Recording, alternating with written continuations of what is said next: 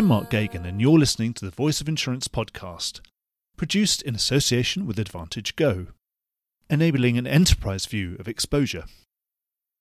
This week's guest is a long standing and integral member of one of the most successful underwriting teams in the specialty insurance and reinsurance world.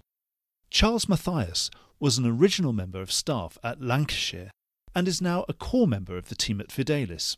As Chief Risk Officer and board member, he has total visibility of Fidelis' strategy, and here he doesn't duck any questions.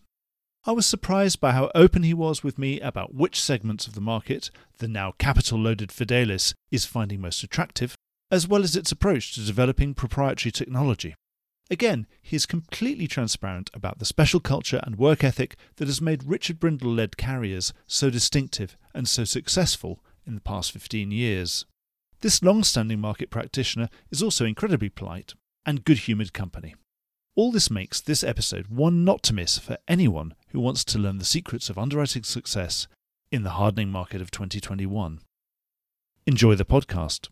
Before we get started, I'm here with Rick Lindsay, Chairman of Prime Holdings and the CEO of Claims Direct Access, who have kindly supported this podcast. Rick, first, thanks so much for your support. Why don't you briefly tell us about the Prime Group and CDA and what they could do for our listeners? Sure. Prime Holdings is a holding company, and we're excited to expand our claims TPA service, Claims Direct Access, which is the exclusive claims manager for Prime Insurance Company and has managed claims for Lloyd's since 1995 when we've been on the Lloyd's line slip as a risk taker. So we plan on coming over to London and uh, hopefully providing our partners more flexibility where we can issue prime paper where necessary. We can support and take risk on the Lloyd's line slip and offer our superior claim service, which is evidenced by Prime's own loss ratio for the past 10 years.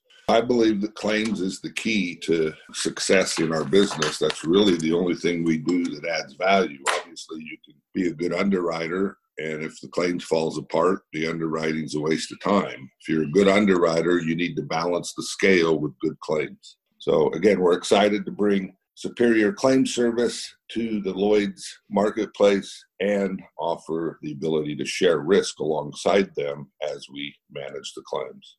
Well, thanks so much, Rick. And I'll make sure there are all the right links in the podcast notes and let's get on with the podcast. Well, Charles, thank you so much for taking some time to talk to us. Uh, you're over in Bermuda. I can see sunshine reflecting on the window behind you. It's a busy market, really interesting times. How would you categorize the current market opportunity for Fidelis? I think it is a really exciting time for us.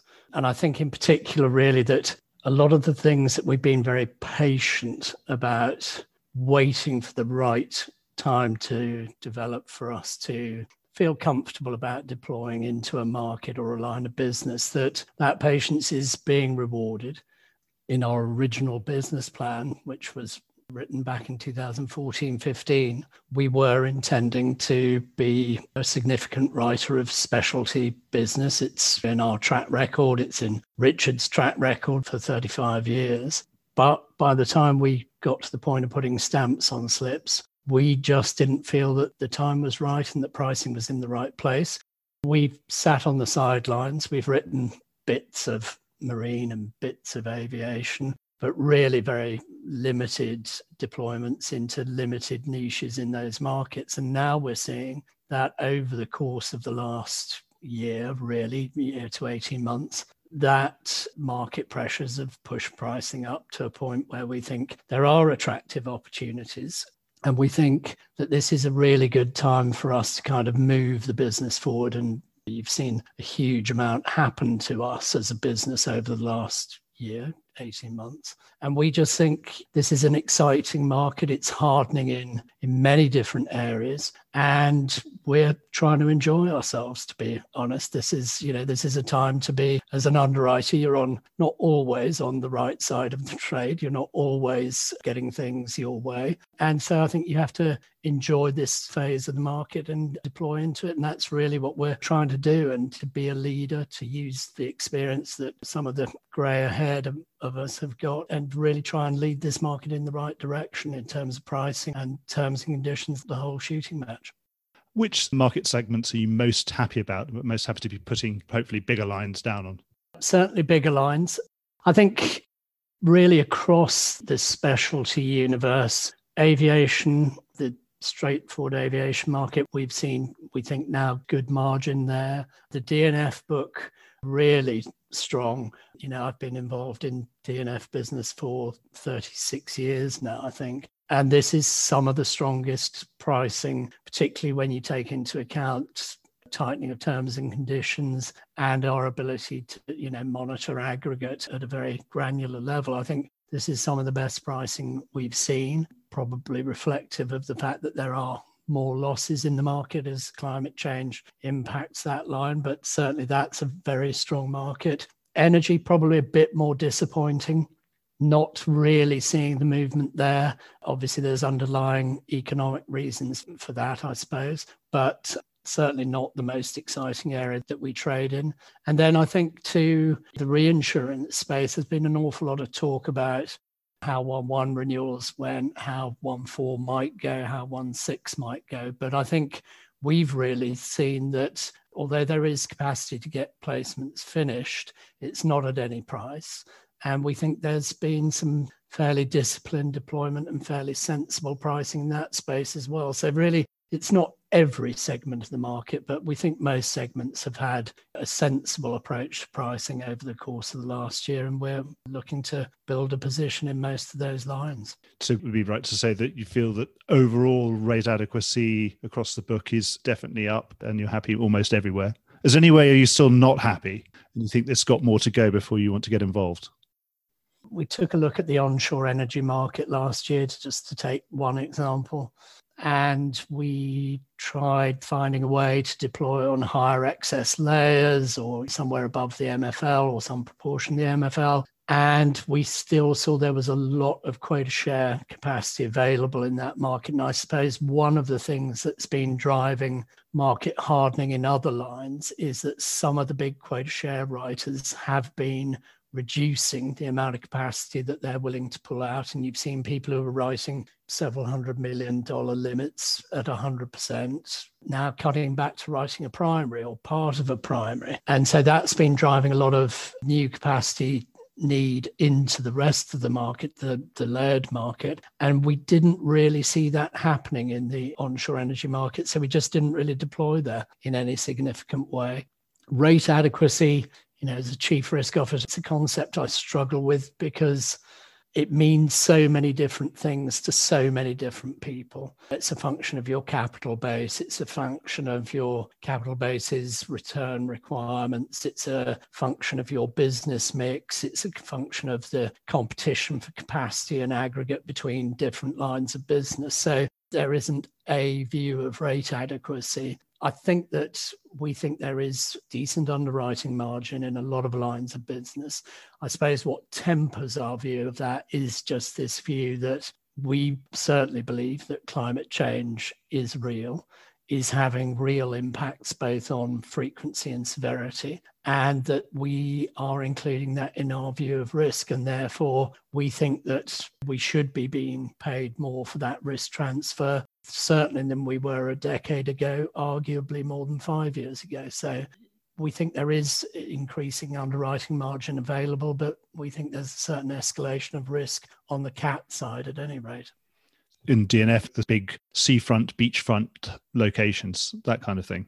Yeah, I think absolutely right. You know, that if you just look at last year, for example, 2020, if you believe Aon's numbers, and they've got as good a market view as most people.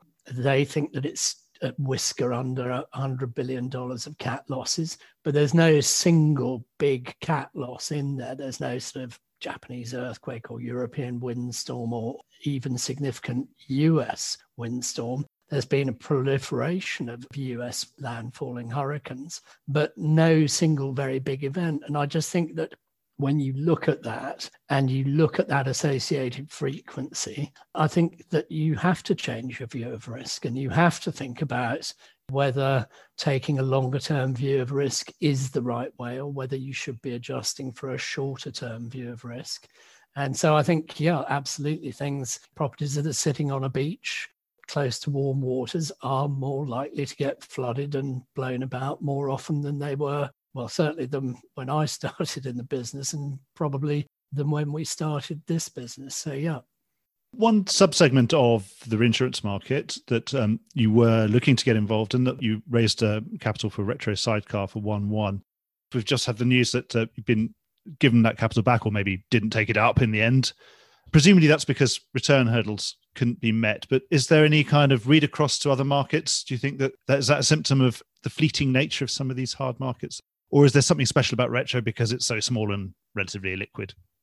I think the retro market is unique. The collateralized retro market serves a very, very, very small subset of the overall insurance market exposure. It's very much at the sharp end and it is suited to investors who are willing to take a high risk for a high reward. And so when we look at putting it on our own balance sheet, either we're a seller or we're a buyer. And as it turned out at 1 1, we decided we were a buyer and, and not a seller of that particular high rate online, high volatility cover. And we had very grown up discussions with our investor panel and said to them, look, we don't want to put our retention on our balance sheet at these kind of rates. We've described to you what the downside risk is of this kind of product. And therefore, we'd rather hand you the money back. And they were delighted with that. They didn't want us trying to cut corners to shoehorn a deal in and try and make a market where there wasn't one. But that was tied to a very specific panel of investors with a very specific view of risk and a very specific risk return requirement. Obviously, it's very different for other people operating that market, as we were just saying about rating adequacy. So I'm not sure there's a great deal of read across. Others clearly found opportunities that did work. We were a happy buyer of retro at 1 1. And we certainly think that there are decent opportunities around the retro space. It's just do they fit your particular balance sheet and return requirement? Also, I mean, another big part of all the amazing amount of activity that you've had at Fidelis in the past 12 months, obviously you've had big capital raising, but you've also had a quota share with Berkshire Hathaway. Is a more flexible relationship like a quota share should we have another read across from that that that is a sign that you view that some of these opportunities are, reasonably temporary and that may gone you're right. We, we have had a huge amount of activity. And you know we have raised permanent capital equity capital long-term debt capital. And part of that capital has come from very much long-term capital suppliers. You know Adia very much a, a long-term backer. So i suppose there's potentially a tension between that. But I think it helps to understand how we see reinsurance partnerships in the whole. And we use quota share not just from Berkshire. Berkshire, you know, that's a significant quota share. It's a fantastic imprimatur of their belief in our underwriting and our distribution and our discipline. But even that sits within the context of a much broader approach that we have to quota share. And we have, I'm going to get the number wrong, but it's something over 40 quota share partners. It might even be 50 quota share partners now across both cat exposed and non cat exposed lines of business across our specialty book, across our bespoke book. And our view is very much that when we're in a market, we are above all a Richard Brindle led company is going to be an underwriting company and it's going to seek to outperform by doing a better job at picking risks and amalgamating those risks into the most efficient portfolio. And that's very attractive to a lot of people who don't have our distribution and clout and expertise in those specific lines of business. And they recognize that a very good way of them getting diversification is to sit alongside us as a partner in that business.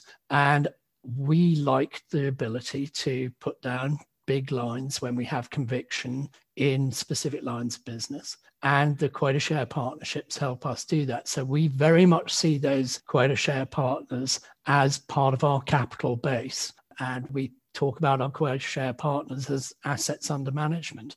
We are absolutely looking after their capacity as part of what we see as our capital stack. And so we don't at all regard the Berkshire relationship as a, sort of let's beef it up for 12 months. Richard and Ajit speak regularly. and their view of the market, very much like ours, is that this is not a blink of the eye type market. We think there are fundamental drivers of this market that will make for a sustained underwriting opportunity. And therefore, we are very much engaged in the business of trying to make this a, a long term partnership and trying to very much make sure that we're able to provide our brokers with capacity throughout the cycle over the long term. We've had a new class of insurer and reinsurer appearing. It might have been a bit early for them, but did you see that any of them made any impact at 1 1?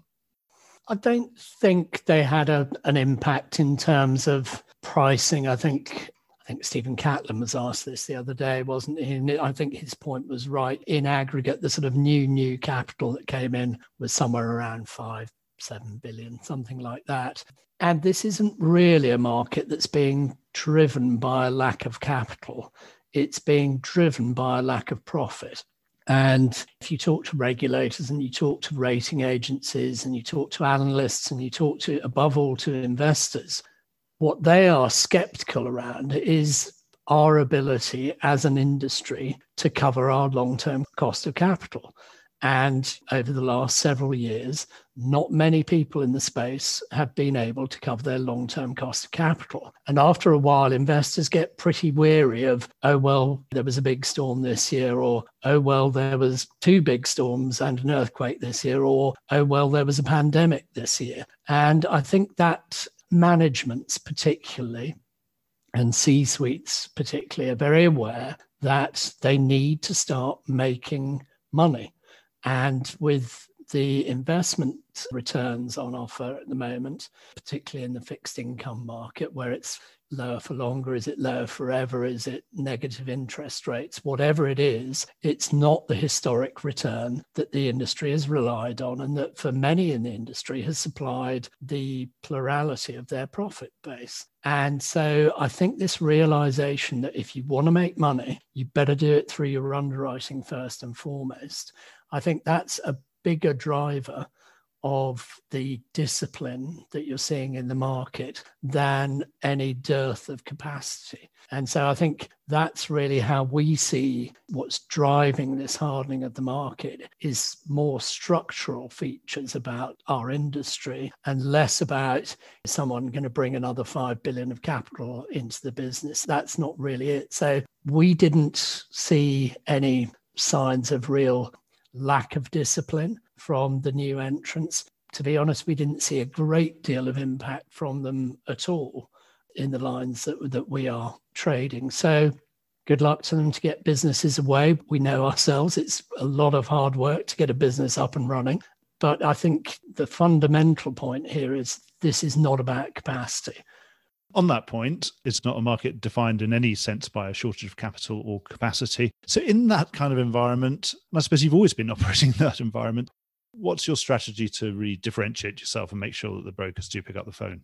First and foremost, we're a broker market. We absolutely recognize that we are completely aligned with our brokers. And therefore, the first thing is we have to give them a service which is absolutely top drawer. One of the really nice things about this last year is that even with the impacts of COVID, we have been getting fantastic feedback from brokers about our underwriters' responsiveness, availability, and obviously the capacity that we've been able to bring to bear. So, first and foremost, broker service is our number one priority. Is that really in responsiveness and just being able to get that answer quickly yeah, absolutely. And you know, we we're famous for doing our daily underwriting call as the market has turned and whilst capital hasn't been short, capacity in some lines of business has been very short. The fact that we have been able to respond to brokers and that we've put that at the top of our priorities practically by saying actually one underwriting call a day isn't enough to service the volume of business that we're seeing we'll have three so we do one at nine o'clock in the morning in london one at 2.30 in the afternoon our usual daily call and then another at 5.15 And we are making absolutely sure that our underwriters have access to that forum for input and for advice and guidance as they make underwriting decisions. So it is absolutely job one for us is be responsive to the brokers. And, you know, Richard's a very experienced, probably the most experienced trader in our market at the moment. And so, you know, his ability to counsel that underwriting team and say, well, let's not push too hard now. You know, pricing's moving up to a good level. We don't always have to be get the extra dollar on price or to say, look, let's not just say no, let's say no, but there must be something we can offer this client. I think that level of responsiveness is key to how we try and differentiate ourselves. And then the other bit is that capacity piece. It is the fact that whilst some lines of business, capital itself is not in short supply, but deployed capacity in a line of business can be tight and we don't write every line of business. We try and stick to lines of business where we think we've got value to add. And therefore, when we do think we've got value to add and an underwriting edge, we do look to supply significant capacity. And the quota share strategy we've just discussed is part of having that significant capacity. And that I think very much helps us with the brokers too.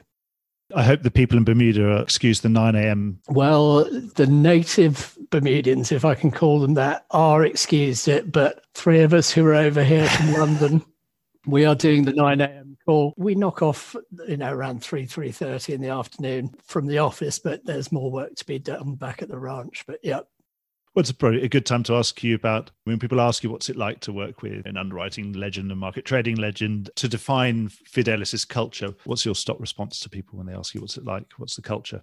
You're referring to me, obviously, as the underwriting. Yeah, absolutely. Yeah, yes, of course, yeah, of course, course yeah. Well, you know, I don't like to talk about myself, so let's let's assume that that question was about Richard. I think it is. People always say, "What's it actually like to work here?" And you know, we are known clearly from what happened last year, people know that we work in a very diligent fashion. We have this timeline culture, you know, nothing is sort of, oh, why don't you get back to me in a fortnight or ring him up and see what he says. Every meeting has an agenda. There are action points with deliverables and due dates, and that is fundamental to our culture is accountability and sticking to timelines working with Richard is very energizing. You know, he has got a huge amount of energy. He absolutely believes in client service and responsiveness, and he doesn't ask anything more of anybody than he asks of himself. He is 24 7 available to counsel and, and guide his team, meet with clients, talk to investors, whatever it is. So it is a hard working culture. It's a very close culture. We spend, we're here in the office in Bermuda, we, we spend a lot of hours together. But I think the softer parts of the culture are very, very important to us too. So Richard's been very vocal about Black Lives Matter, a number of other issues to do with racial justice and human rights. We have led this issue in the London market around a forced labour clause for the marine cargo market, working together with JCC and with Aon and Marsh and a number of other brokers to push that issue forward we take our commitments to the societies we work in very seriously. So the foundation has just been formally set up. We've been making donations to charity, but part of the remit of the foundation is to get employees to bring to us charities that they're they're very devoted to and that make a difference to these communities where we are privileged to have and run our businesses. Charles, Fidelis that has almost been designed to be a private company that wouldn't have to be in public markets. I don't know if that's actually correct or not. But do you think we've got a very, very warm reception for investors are crying out for vehicles in which they can invest in insurance in public markets because particularly in London where that selection that they used to have, they used to have 20 different vehicles to invest in and it's gone down to just three or four. Do you think that could ever attract you? Could you ever be coaxed out into the public markets? Lancashire back in the day was a public market company from day one almost. Yeah, it was indeed from day one. Yeah. I think the answer is never say never, but it's certainly not an option that we think about or that we spend time thinking about. I think Where we think the strength of a private company comes from is that running a risk business on a public company balance sheet does mean that there is volatility in risk businesses. We're currently taking all the volatility we can out of our business and buying more reinsurance and reducing risk levels on a net level. But there is an inherent tension between what a management team should be doing when you're going through a major loss or a period of volatility if you are a public company. Because job one when that's happening is you want management team focused on what's the market problem we've got to sort out and what's the market opportunity we should be taking. And if you are the ceo of a public company you are going to be dragged away to talking to shareholders speaking in public platforms and that is a distraction from the job you should be doing the share price yo yo's up and down. There's a lot of people who don't understand in the public markets. You know, retail investors sometimes just don't understand what the opportunity of a major loss is as opposed to what the threat of a major loss is. And therefore, on small volumes, you can see yo yoing share prices and, and all the rest of it. So, we think that a private company is a good place for a risk business. Obviously, we have to talk to our shareholders and we have a very strong dialogue with them, but they are keenly informed about our business. They are long term holders for our business. And therefore, we think that is a very good place for us to be uh, as a private company. Certainly, the activist investors have now targeted insurance companies for a long time. Insurers seem to be free of activist uh, investor activity. That's no longer the case. Again, yes, they can certainly help keep companies honest, but they can also be a very major distraction from business of running the company. So we think we kind of like where we are at the moment. We think we've got a having brought in long-term investors over the course of the last year, CapZ, Alpha, and Adia, that that really gives us a direction of where we think we'd like to go. But we're very happy where we are. And you've got plenty of finance for the growth that you're planning, so you don't you won't need to be IPOing at any point soon, or no intention to. No, you've seen, you know, we've raised 1.3 billion of capital over the course of the last of 18 months, whatever it is. So I think our ability to raise capital is certainly clear. And I think that when we think about our commitment to the business, we've got a very much as a management team we've got a long-term commitment to running this business we like this business we're proud of it we want to carry on building out and improving it but I think as a capital base, we're very happy not to have the pressures of a public market. And presumably, a bit like you previously, you've been happy to give back capital in the form of special dividends and that kind of thing, so that these holders could get some returns as they go along, as long as you don't need that capital to fund any more underwriting. That's absolutely right, Mark. Yeah right now, I think you'd find it pretty difficult to get capital out of our hands. I think we think we've got lots of uses for it, but we know this is a cyclical business and you know the cycle hasn't miraculously come to an end. And there is capital that would like to come into the business. And if returns reach a certain level, I'm sure more capital will come into the business. So the cycle hasn't stopped. But I think you've seen from Richard's track history that if we cannot deploy capital profitably into the business, then we are not going to cling on to it and depress ROE or let it divert us into writing business that we don't think really has the return in it. So we will always bear in mind we're responsible stewards of capital, whoever those providers of capital may be, and we will always seek to use that capital responsibly. So absolutely, yeah, if that sad day comes when we don't think the market is going to allow us to continue growing, we would hand capital back. So that's absolutely how we think about it. One other market that seems to be in a, the hardest segment of, of the market globally is US E&S. Does that tempt you at all to go and put boots on the ground in the US itself? Or do you think Bermuda, you've got your Bermuda, Bermuda platform, is that an efficient place to serve that market from?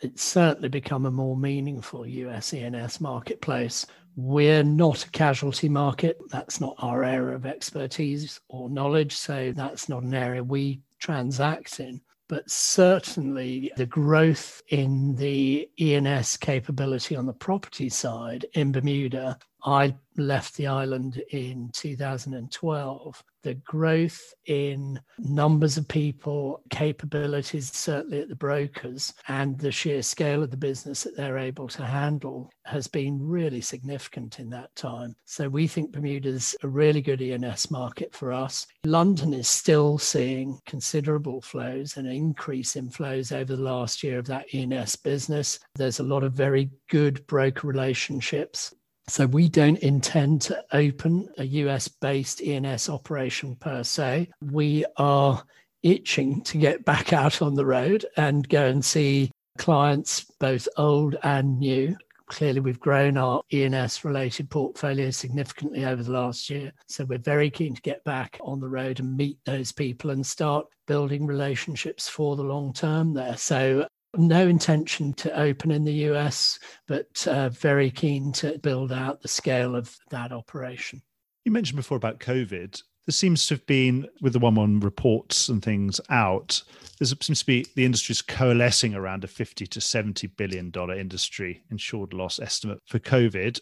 One, does that chime with you? Does it make sense to you? And do you think if it were, would it be quite an easily manageable thing?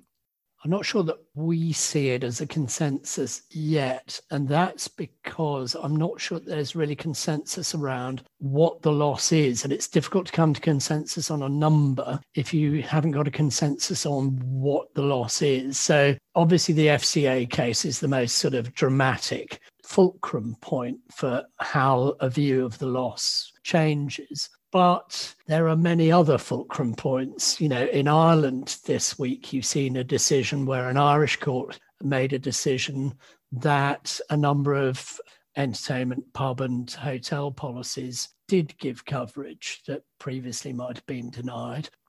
There's obviously a lot of legal argument going on in the US and around the world, Australia, South Africa, right around the world, there's a lot of litigation. And I think there's a lot of litigation to go. There's also this whole question around what is the liability loss? Very few people are putting up any sort of significant liability reserves, one or two exceptions who put up very significant reserves. So clearly, some people think there's exposure there and you know whether it's employment practices or D&O or E&O, clearly there is going to be some action there, and that will take its time to emerge.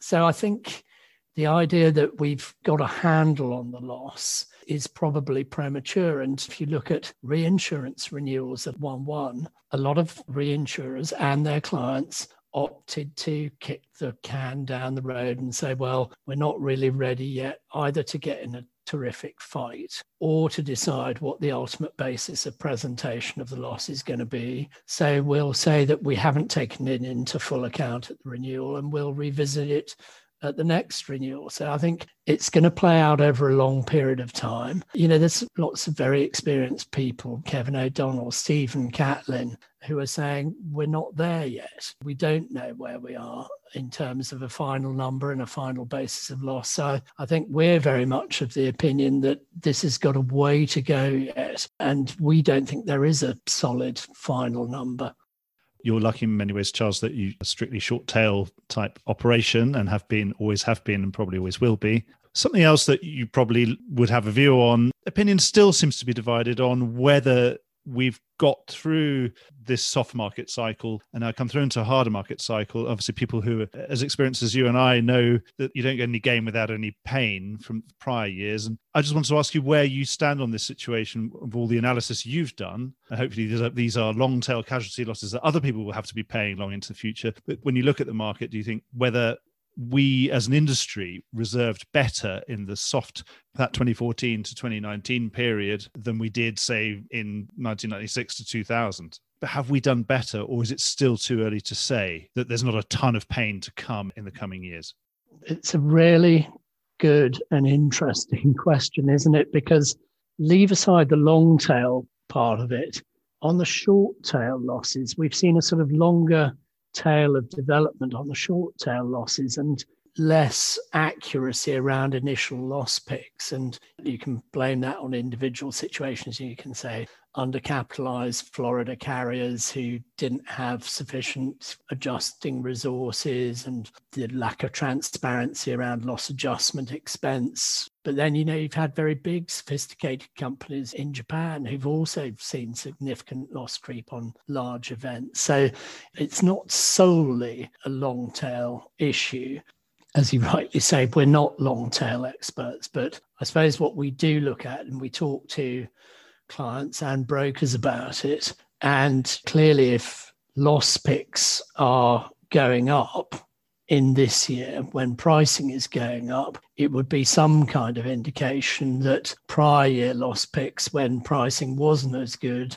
might be inadequate. And in fact, we were talking to one very senior broker the other day who was saying to us if you are a major casualty writer who hasn't executed a 2018 and prior year 2015 to 18 year loss portfolio transfer you've probably got some quite serious pain coming down the road. So i think that again alongside the absence of profit and the absence of investment return that idea that the casualty crisis has dropped out of consciousness over the last year because courts have been closed and there was a temporary feel that claimants and lawyers would settle quickly just to get a settlement done because you know they had other issues to worry about. That actually might now be receding and that the problems that underlay what we were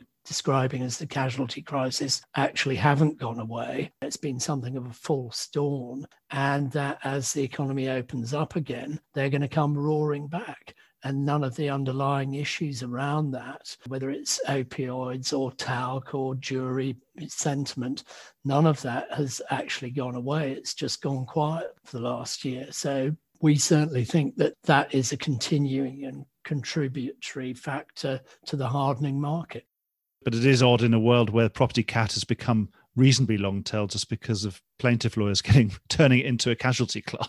Yeah, and you know, obviously you're seeing perhaps better progress with legislation in Florida this year than we've seen in recent years around trying to reverse some of that. But it is, you know, it is adjusting claims is a more difficult process. And particularly, again, if you believe in climate change and you believe in a higher frequency of loss, one of the issues that's clear to us now is that if you have a sequence of major losses in different geographies around the US, adjusting resources get stretched pretty thin. And when you don't adjust claims quickly, claims get bigger. So, you know, again, there's a factor that we have to bear into our thinking on our view of risk there as well. It's a bit like demand surge, uh, yep. but you have to factor in with, with adjusting itself. Yep, exactly. Lloyd's itself is really in the middle of a revolution. Lots of exciting things happening there, reforms and lots of new ventures and new ideas. Does it something that piques your interest? Um, presumably, you're always paying a watching brief as to what might be happening in Lloyd's. And would you ever rule out going back in and um, not going back in as Fidelis, but going back in sort of culturally, coming home morally and metaphorically. So obviously, you know, Richard started his career and had a long and very successful tenure there. I think the difference that he would describe between Lloyd's then and Lloyd's now, clearly a lot of very good things have happened to Lloyd's, and there were practices back in the day which were not great and absolutely needed to change and be brought up to date. And a lot of very good work has been done there. But we we do look at Lloyd's from time to time and ask ourselves the question. And I think our business is very much based on being a leader and being agile. And when we see a market opportunity, we want to develop a response and deploy to that market opportunity straight away. And our ability to bring our executive team together at a moment's notice across those three hubs. And when we talked about our underwriting call earlier, all three hubs participate in at least two of those calls. So very much that focus on working together, cooperation. Let's get all the minds in the company together. Let's think about this. Let's get actuaries, the developers, the underwriters, the finance guys, the risk people, the lawyers. Let's get everyone together and find a solution to a new problem or a new client demand. That's something we really, really value. And the idea that having done that, we then have to go to someone else and explain to them what we'd come up with, why that worked for us, why it should work for them, why we wanted to go off and do it on our own and not syndicate it with a bunch of other people, how it would impact somebody else's capital structure. I think we find it hard to get past that the bureaucracy that is there. And we understand why that bureaucracy is there and that there is a quid pro quo around, you know, you get the benefit of the central fund, but the central fund has to be protected. We completely get that.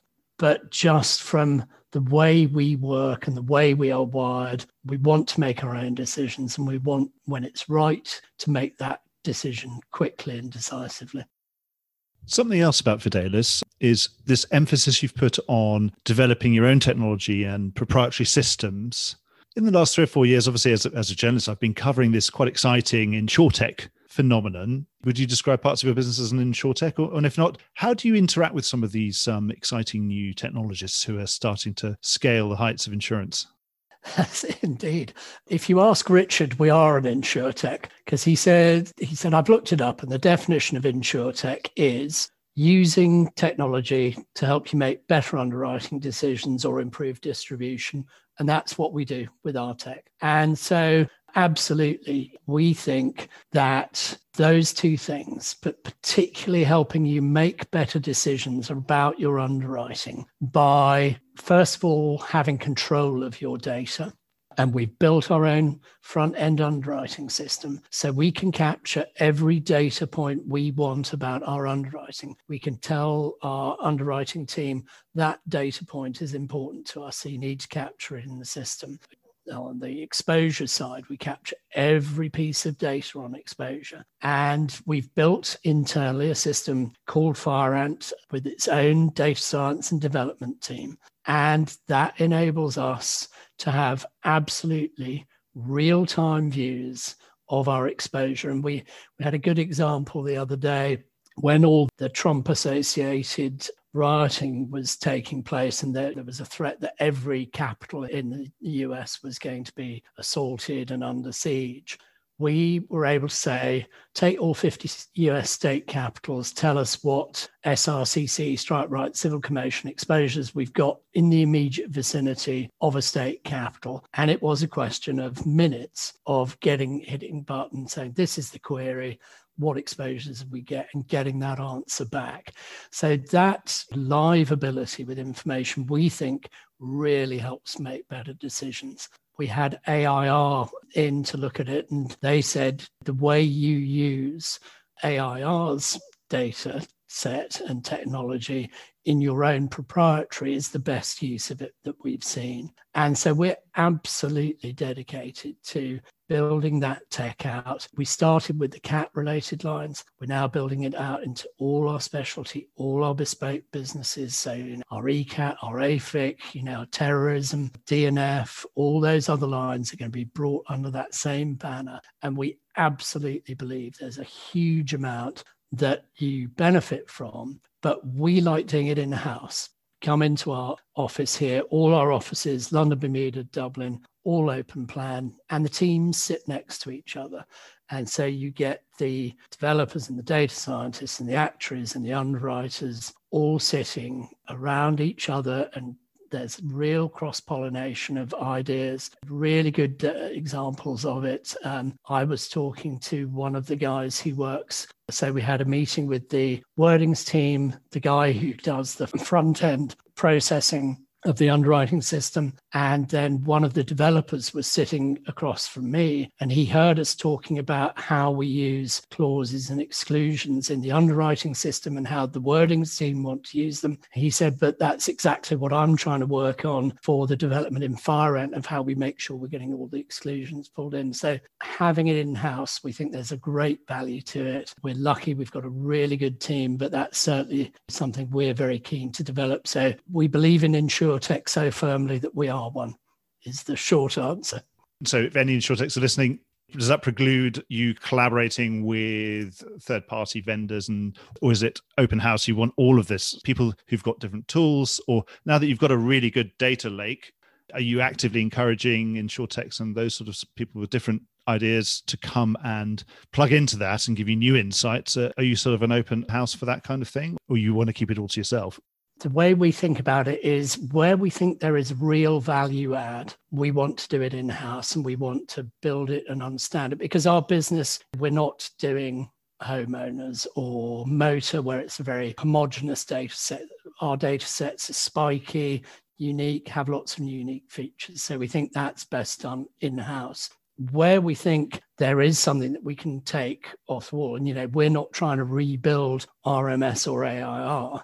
We think they do a pretty good job with what they do at a base level. We just want to then be able to suck that data in through an API and bring it into our system, combine it with our capital model, with our rating model, with everything else. So it's really about if we think there's value added, we really want to do it in house. If someone else is doing it, in a way where we can't add value, then yeah, absolutely we'll buy rather than build. And I suppose because it's specialty markets, they're quite small. It's not as if you can suddenly you find you've got this tool and you realize you could actually sell it to, to third parties that's probably only got a limited market and it's probably to your, one of your direct competitors and you probably wouldn't want rather they wouldn't have it funnily enough, we've got a couple of people who are knocking at our door at the moment saying, Gosh, we've heard that you've got a tool that can do this, and we're just trying to um, we do think it's a differentiator and a competitive advantage. So for the moment, we're going to keep it quite tight to our chest. But absolutely, look, you know, if there's ways that we could develop an income stream from that where we didn't think it was giving our advantage away, certainly we'd think about that. That's a much purer definition of an insurtech that's trying Indeed. to make, make a living doing that. Charles, I've really, really enjoyed our conversation. I was, I was just looking at the clock and, and time's flown Indeed. right by. It's been a real privilege to Fidelis doesn't let's say it, it's not to say that you're really publicity shy, but you're relatively publicity shy. And so it's not that often that people in the media get a chance to talk to one of you. It's been fantastic for you to show us around the way that you think and you've been incredibly open. And I've really enjoyed that. So good luck with everything. I hope it continues to be an exciting and expansive year for you. And we'll come and have a chat sometime soon for an update. So thank you so much. Well, no, Mark, it's, it's a great pleasure. And um, yeah, I'm not sure we're so much publicity shy as just very busy. well, excellent. Thank you so much, Charles. Thanks, Mark. Enjoyed it. Well, I hope you enjoyed today's episode. If you did, don't forget to subscribe or leave a like or a review or recommendation on whatever podcast platform you used to access this program. These really help get the word out. Before we go, just a quick reminder that advertising slots are available here and in other places in the Voice of Insurance podcasts. Podcasting is the fastest growing medium and attracts a high quality audience of key decision makers. It's also an intimate medium where you, the listener, are right in the room with me and the interview subjects. Needless to say, that means it's a great way of getting your message out directly to an audience because you know you've got their full attention. It's also very cost effective. So get in touch with Mark at thevoiceofinsurance.com to find out how you could be speaking directly to the industry. The Voice of Insurance is produced in association with AdvantageGo, enabling an enterprise view of exposure. Voice of Insurance is produced by me, Mark Geoghegan. Music was written by Anna Geoghegan and produced by Carlos Geoghegan. Check out more podcasts and written comment pieces at www.thevoiceofinsurance.com.